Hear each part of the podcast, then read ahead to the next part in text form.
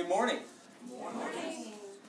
It's actually a little better than usual. I like it. Um, hope everyone's doing well. Um, it's always an honor to stand before you. We have a really unique thing here at Trinity Church that we co-teach a lot. Um, uh, my name is Timothy. I'm the lead pastor here at Trinity Church, but we also get to hear uh, pretty frequently from our other pastor, which is Jamin. Uh, and I, I love um, the way we come about it because we don't a lot of churches you'll hear from different people, but like the really important stuff you're gonna hear from one guy, and then the like uh, the other not important stuff maybe the other guy, and that's just not how we do it here. We very much say like, here's the schedule. Let's just divide it up, see where our schedules lie, and what, what we can best uh, facilitate the teaching here. Um, so depending on just who comes up here is, is really just the only parameter of where, where who you're going to hear from. Um, and Jamin did a really good job last week of just walking us through the last the, the lost sheet. He's done a really good job of kind of uh, spearheading um, our series that we're currently in, uh, which is uh, the parables, the, the, teachings of Christ. We've worked uh, eight weeks. This will be our ninth, and next Sunday will be our tenth. Jamin's going to close us out and kind of tie every single parable we've taught together with one linear thing. So I'm really proud to hear whatever he comes up with. Um, that was a joke. That was a pastor joke. Nothing. it's impossible to do that. You just can't do that. But okay, tough for. We'll move on. Um, so, uh, but the reason we we decided we decided to like push pause from a book of the Bible, a singular book of the Bible, and kind of just fan out and, and cover eight teachings of Christ, parables that, that Christ taught in his earthly ministry, was a, just a, a, realization and almost like a burden on the, the, the leadership of Trinity Church that we need to always be about truth. And, and Christ did an amazing job on his three year ministry of just proclaiming truth, teaching truth. Everything he did was, was, was really a story of redemption, a story of, of teaching uh, God's grace and, and the gospel of Christ, and all of those things really played out in each and every story um, that we have covered. Uh, we're going to continue today in his teaching of the, the prodigal son. Uh, if you have your Bible, we're going to be in Luke chapter 15, and we'll, we'll get there in a little bit. We'll read it out loud. Um, but there, like I said, there's this burden on us as the leadership of Trinity Church that, that we fill the room with truth, that we fill your life with truth. We don't want to be a church that just says they're about the Bible. Every church, uh, every, every Christian church, every Protestant church in America, if you had them fill out a, a bubble sheet or a, or a true false and said, Are you about the holy word of God? They would all say, Yes, yes. But so many times we see in our culture and, and our time that that might not be reflected in their teaching, or that may not be reflected in how they live life, how they do life, how they engage in ministry, how they engage in the culture around them. But we at Trinity Church always want to double down on like, we are a church about the holy word of God. And we're going to prove that to you because that's we're going to study it. We're going to, we're going to dive into it. We're going to pull the marrow out of it, and we're going to fill with truth. Because that's what's going to tra- transform this church is the truth of the gospel of Christ. That's what's going to transform the city. That's what's going to transform the nation. And as, as, as things heat up and we live in a time of, of breaking news and social media and, and anything for a click and retweets and likes and friends and all that stuff, it's so easy to spew out stuff that just sounds like the truth but it's not on any given day, if you turn on the TV or you, you follow social media, there may be a professing Christian doing more damage to the cause of Christ than an atheist just on what he believes to be true. And there are a lot of people who say a lot of stupid things um, thinking they're talking about the truth or thinking they're trying to do the right thing. But here at Trinity Church, we want the truth to spring out from the Word of God. We want no one in this room or, or in this church or in our ministries to wonder what we're about. And that's why we dive in. That's why we will continue to dive in. We will uh, we will end. This is our last parable. We're going to hit the parable, the prodigal son today. And then, like I said, Jamin's going to tie it all together next Sunday. And then after that, we're going to dive into the book of Hebrews. And I don't know, a lot of y'all can be really excited. A lot of it, like Hebrews is great. It's romantically written. It's beautiful. It's it's it's coffee cup after coffee cup after coffee coffee cup verse of just beautiful theology. But as your teaching staff, we walk into it with trepidation and, and reverence of like this will be the deepest book we've ever dove into.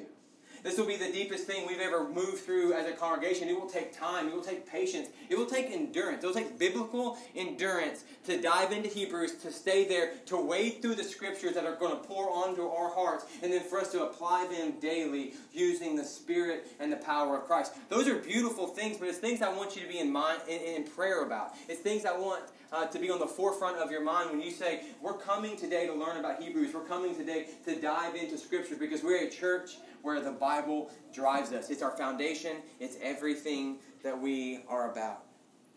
So, like the last few weeks, we, we've kind of closed out with some, some parables about uh, selling everything and, and, the lost sheep, and, and how the lost sheep and how. Uh, how, frankly, uh, last week, one of the things that, that probably uh, stuck with me the most is how Jamin brought about, like, hey, you got to leave the 99 to find the lost. That's the kind of love that our Father shows us. And as I'm a, practi- I'm a, I'm a practical guy, I'm a, I'm a pragmatist, uh, I'm a realist. Um, uh, if I had 99 of something and lost one thing, I wouldn't go after that one thing because it's just not logical. It doesn't make a lot of sense to say, I'm going to forsake this to go find this one thing, just a, a fraction, a portion of what is mine. And, and I think Jamin did a great job of honing in. That's the kind of love our Father shows.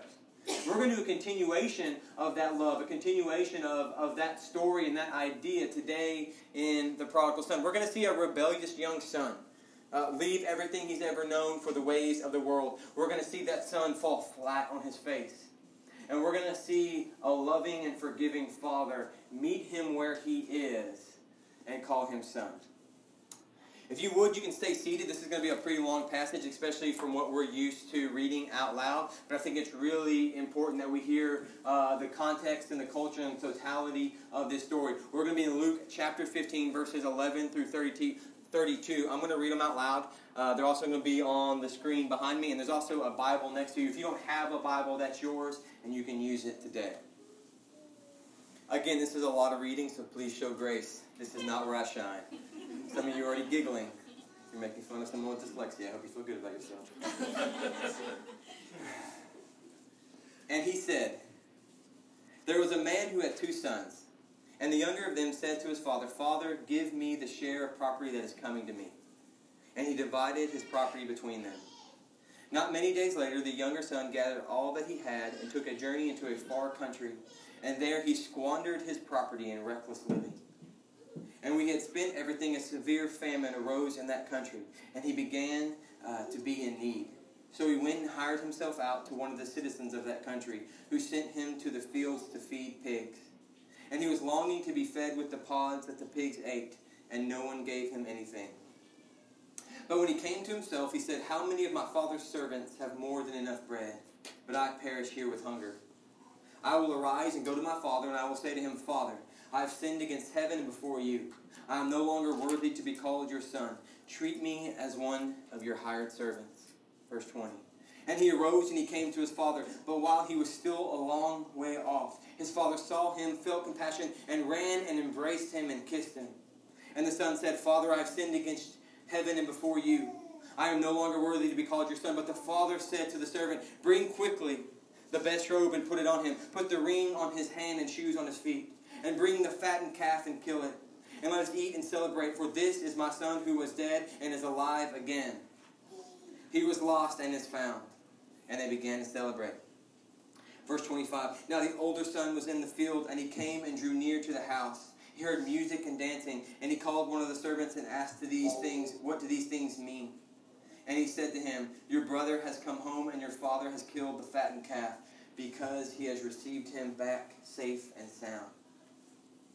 But he was angry, and he refused to go in. His father came out and entreated him. But he answered his father, Look, the, look, these many years I have served you. I have never disobeyed your command, yet you have never given me a goat that my friends and me may celebrate. But when this son of yours came, you have devoured your property with prostitutes, you, who killed the, you killed the fattened calf for him. And he said to him, Son, you, everything I have is yours. But it is fitting to celebrate and be glad, for your brother was dead and now alive, and was lost and now is found. Amen. Let me pray over us and we're going to dive in. God, thank you for today. Thank you for your truth. I pray that we build upon it. I pray that the biblical truth uh, of the gospel of Christ is the foundation of this church that will never falter. God, I pray that everything we do, we do in, accordance to your will, in accordance to your word, in accordance to your glory, that we may learn, that we may apply, that we may walk lock in step with the Spirit of God, so we may call you Father and your will be known. God, I pray for the next few minutes that we pour into your scripture, we pour into your truths, and that anything that we would find as a hindrance or a distraction or an obstacle, that the Spirit would rip that out, that we may solely focus on your word, your will, your glory for your ways. I pray everything in your name. Amen. All right, so um, full disclosure, the prodigal son is a complicated thing to teach because there's a lot of things going on. I want to dive in uh, to the scripture. I want us to pour out um, um, some, some beautiful theological foundations, and then, and then we're going to camp out in them. So we're going to go right through uh, the story as we found it because I want you to understand the contextual importance of, of some of the things that played out in the story, and then we're going to dive in to some of the biblical truths. So what we see here is we see a son, um, a young son, uh, ask his father for his inheritance, which is a little weird in our culture and context, but it was a complete devastation and, and, and depravity in the culture of which the story is written. The fact that one, you'd ask for your father for your portion of inheritance before he died is almost wishing ill on him. You're saying, hey, I don't want to wait till you die. I want what's mine now. And not only did he do this, he was the younger son. So he really wasn't even in, in, in uh, he wasn't even guaranteed or had any right to half of his inheritance. He really, because of the cultures and customs of that time, he got one third of what the older brother had. So the, the father being uh, gracious and complying gave him one third. Um, the story then reads on that he kind of gathered his goods, which is uh, uh, uh, an abbreviation of he just cashed them out, right? So your inheritance may have been land, it may have been objects, it may have been gold. Uh, it probably wasn't a monetary uh, value or, or, a currency, it was just stuff that held a, a value. So he had to gather that in, he had to make that portable. He had to sell land, sell items. He had to get stuff where he could go from the land he was at to the land he wanted to be. So then he went to a faraway country. And, and very quickly the scripture turns to he squandered with reckless living.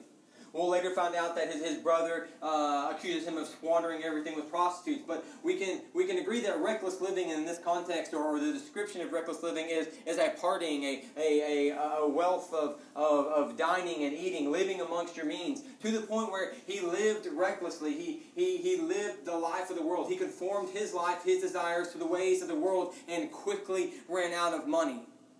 So, parallel to him running out of money, the, the country that he was in had a famine where things got tough and, and all of his friends deserted him. All the, the party people that he had surrounded himself with went away.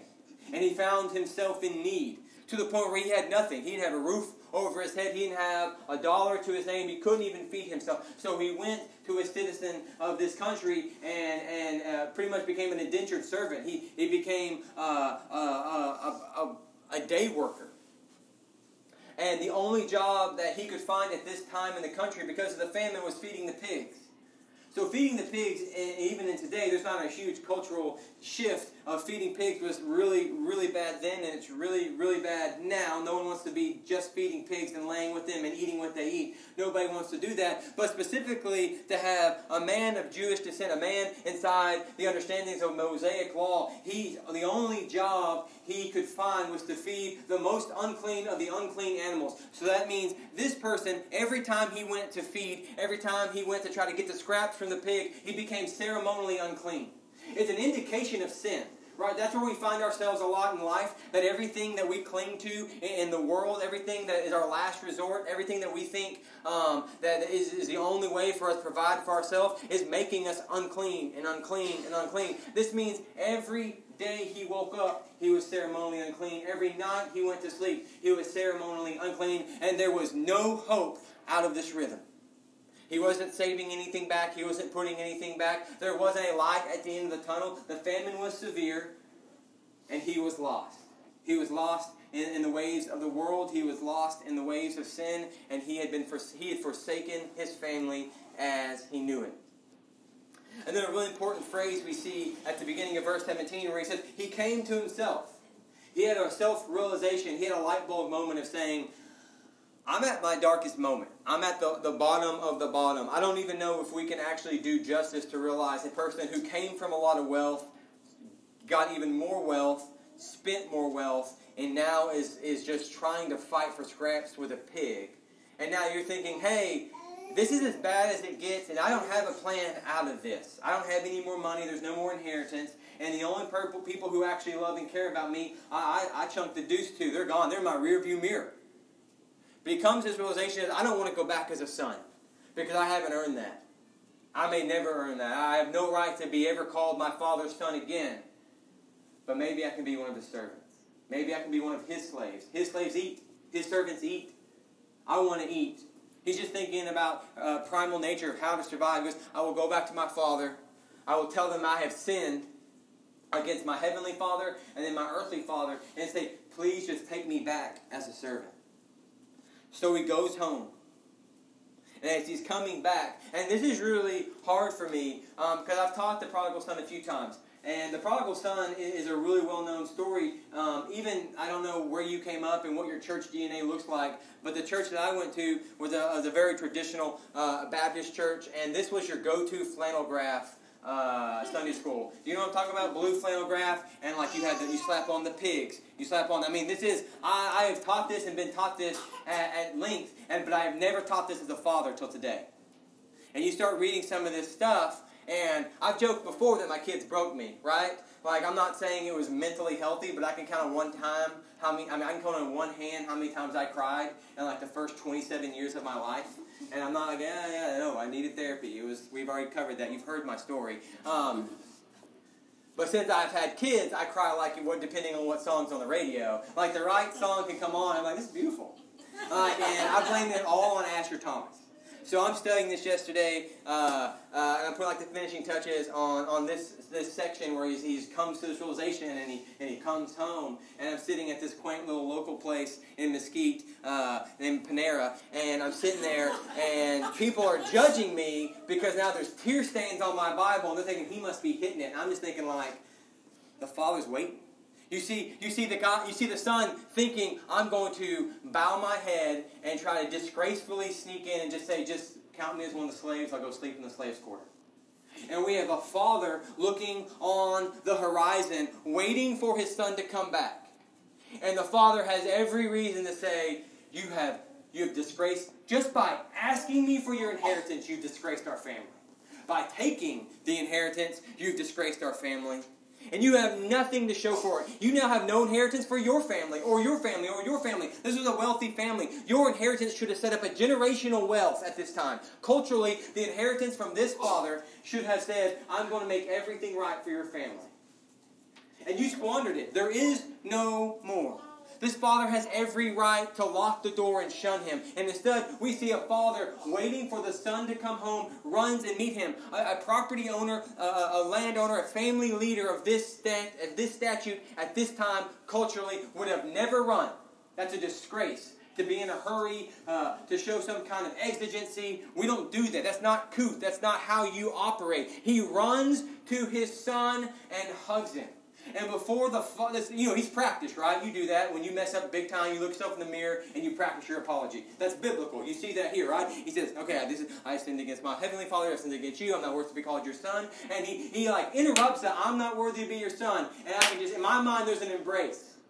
And there's they're embracing. He says, "Bring the robe. Bring the sandals. Bring the ring."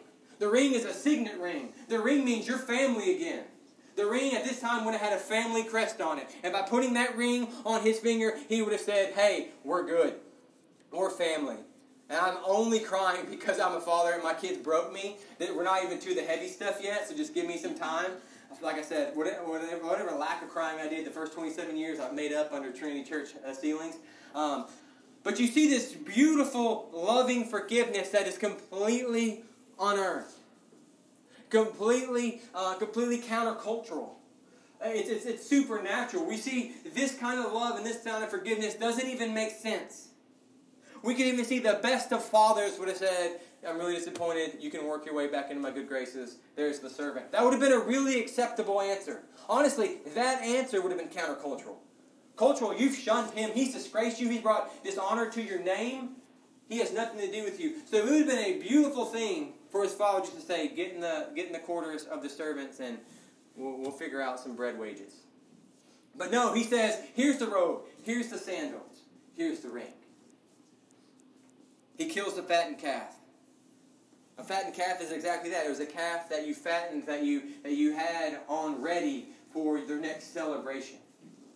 Um, it was big deal to kill this. It meant what you were celebrating garnered an audience. It means what you were celebrating meant something to you.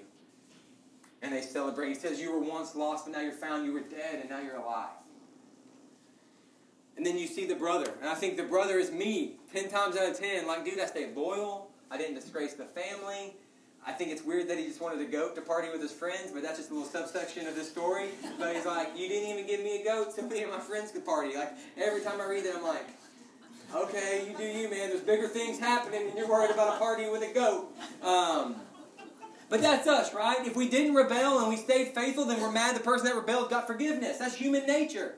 Because we want fairness. That's what this brother wants. He wants fairness. And the reality of the gospel is you don't want fairness.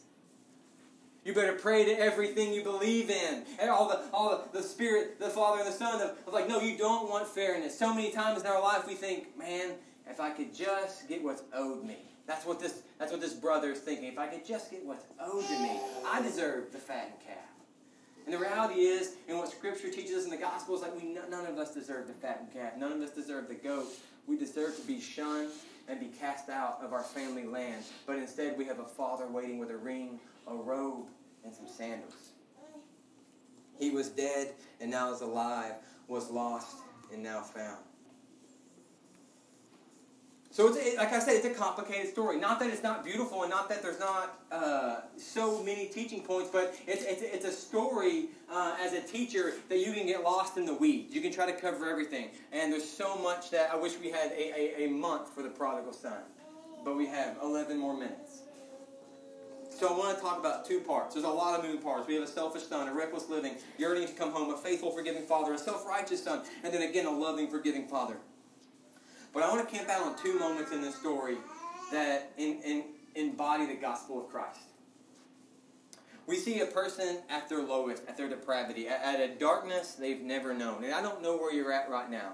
I don't know uh, where you find yourself. But if you have found yourself at the trough with pigs, you know what he's going through. When you think it can't get lower than this, it can't get darker than this. I can't cry anymore. I hurt from crying. I hurt from yearning. I hurt from wanting more. I'm unclean and I don't know how to become whole.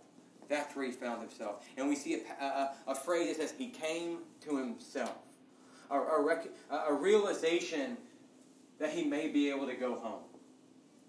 He knew he could never go home with his head held high. He never could never go home showing him what he had done with his inheritance. He, never, he knew he could never go home in the scenario where he thought his father would be proud to see him or even happy I think honestly, if you put yourself in this story, that there's a really big chance he thinks that I've, I've made this big plan for nothing. I'm getting shunned at the door.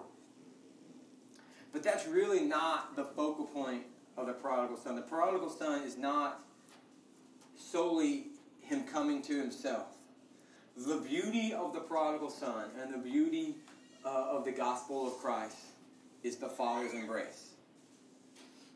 Because he could have had, he could have come to himself.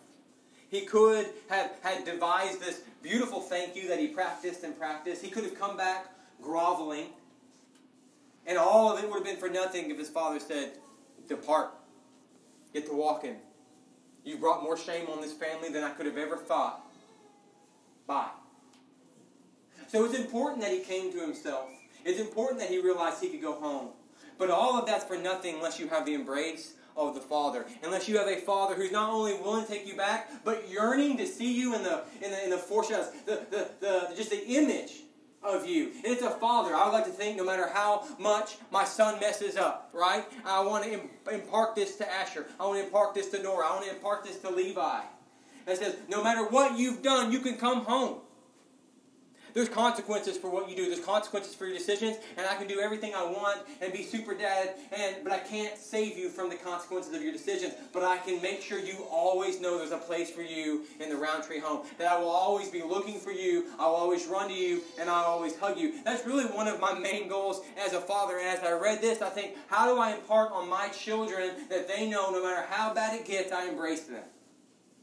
Because what I'm doing is, is walking in step with the Father. We have a good Father. We have, we have the, the triune God that is our Father. And He shows us beautiful forgiveness in the embrace of the prodigal son.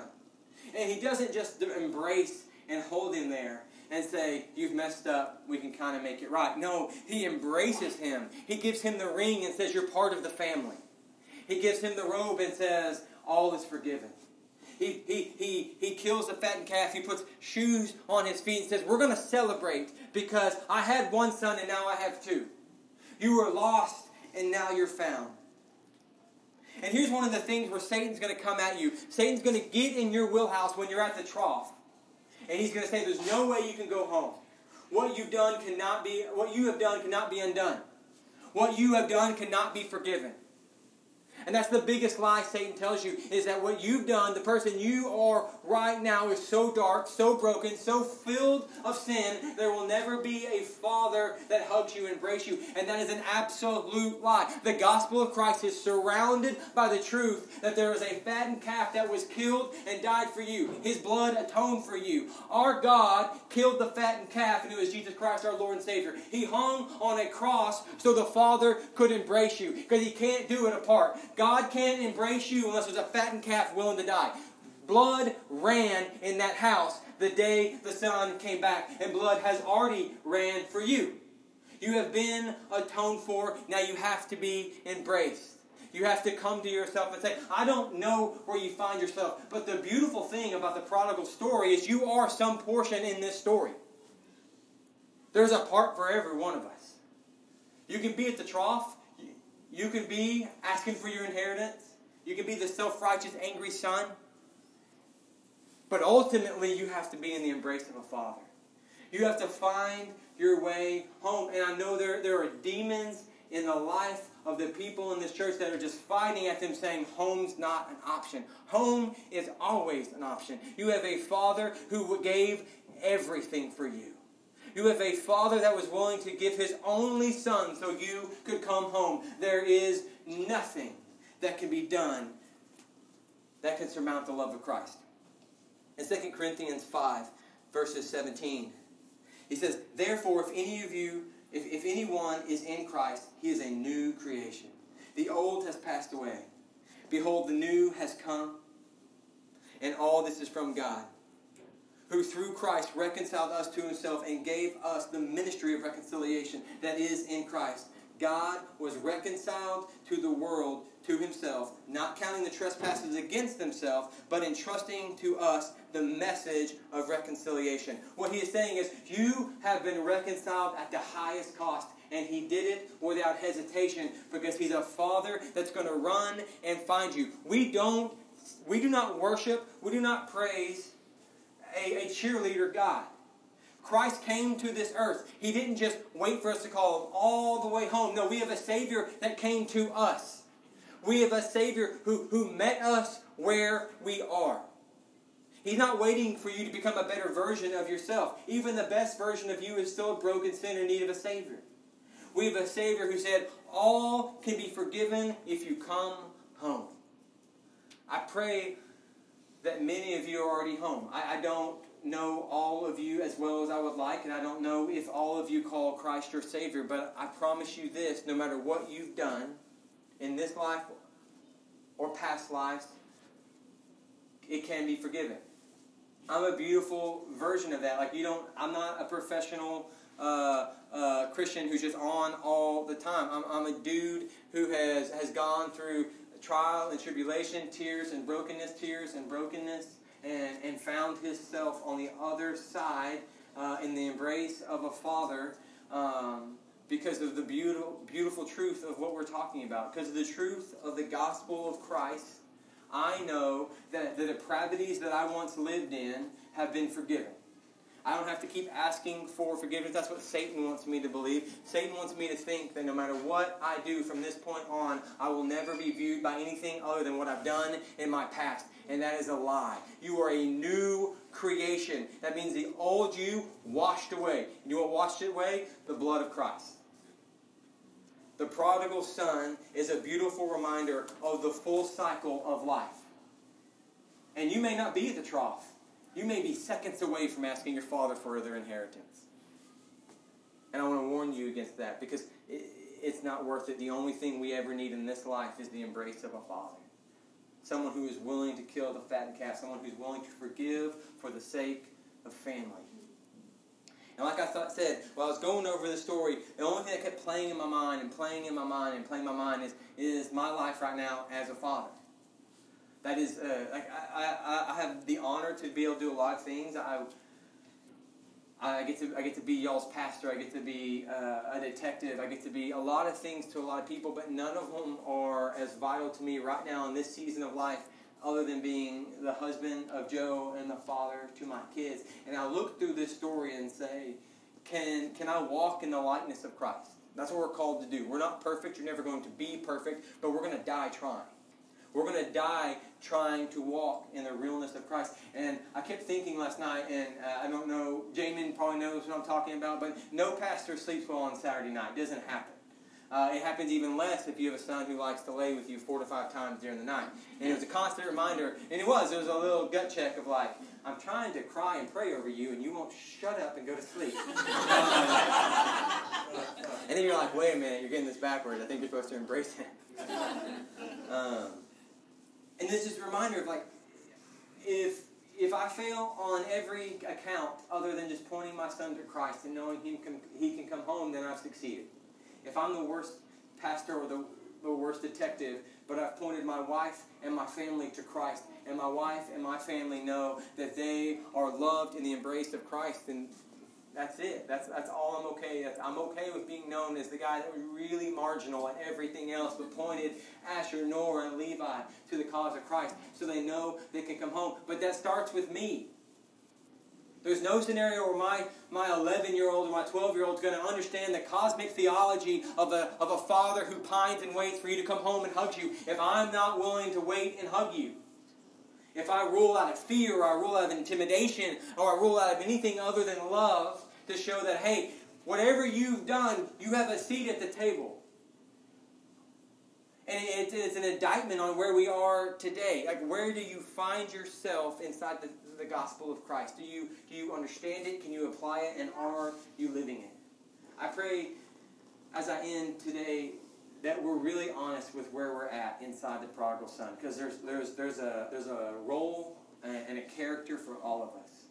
And I pray wherever you find yourself inside the prodigal son, that you move and yearn to get to the spot we want to be, which is inside the embrace of a father. Let me pray over us. We have a few more. We have another song we're going to sing before we dismiss. Um, I want to always thank y'all for for being here. God, thank you for today. Thank you for being the Father that meets us where we are, the Father that sees us running home, prepared to be shunned, but but realization of the embrace of a forgiving Father. Your, your forgiveness and your love defies logic. Your, your forgiveness and love defies everything we know that this world says, but we know you're not of this world. You came to conquer, you came to fulfill. God, I pray wherever we're at, we seek you. Wherever we're at, we find you. And that if we were lost, we would now be found. I pray all things in your name. Amen.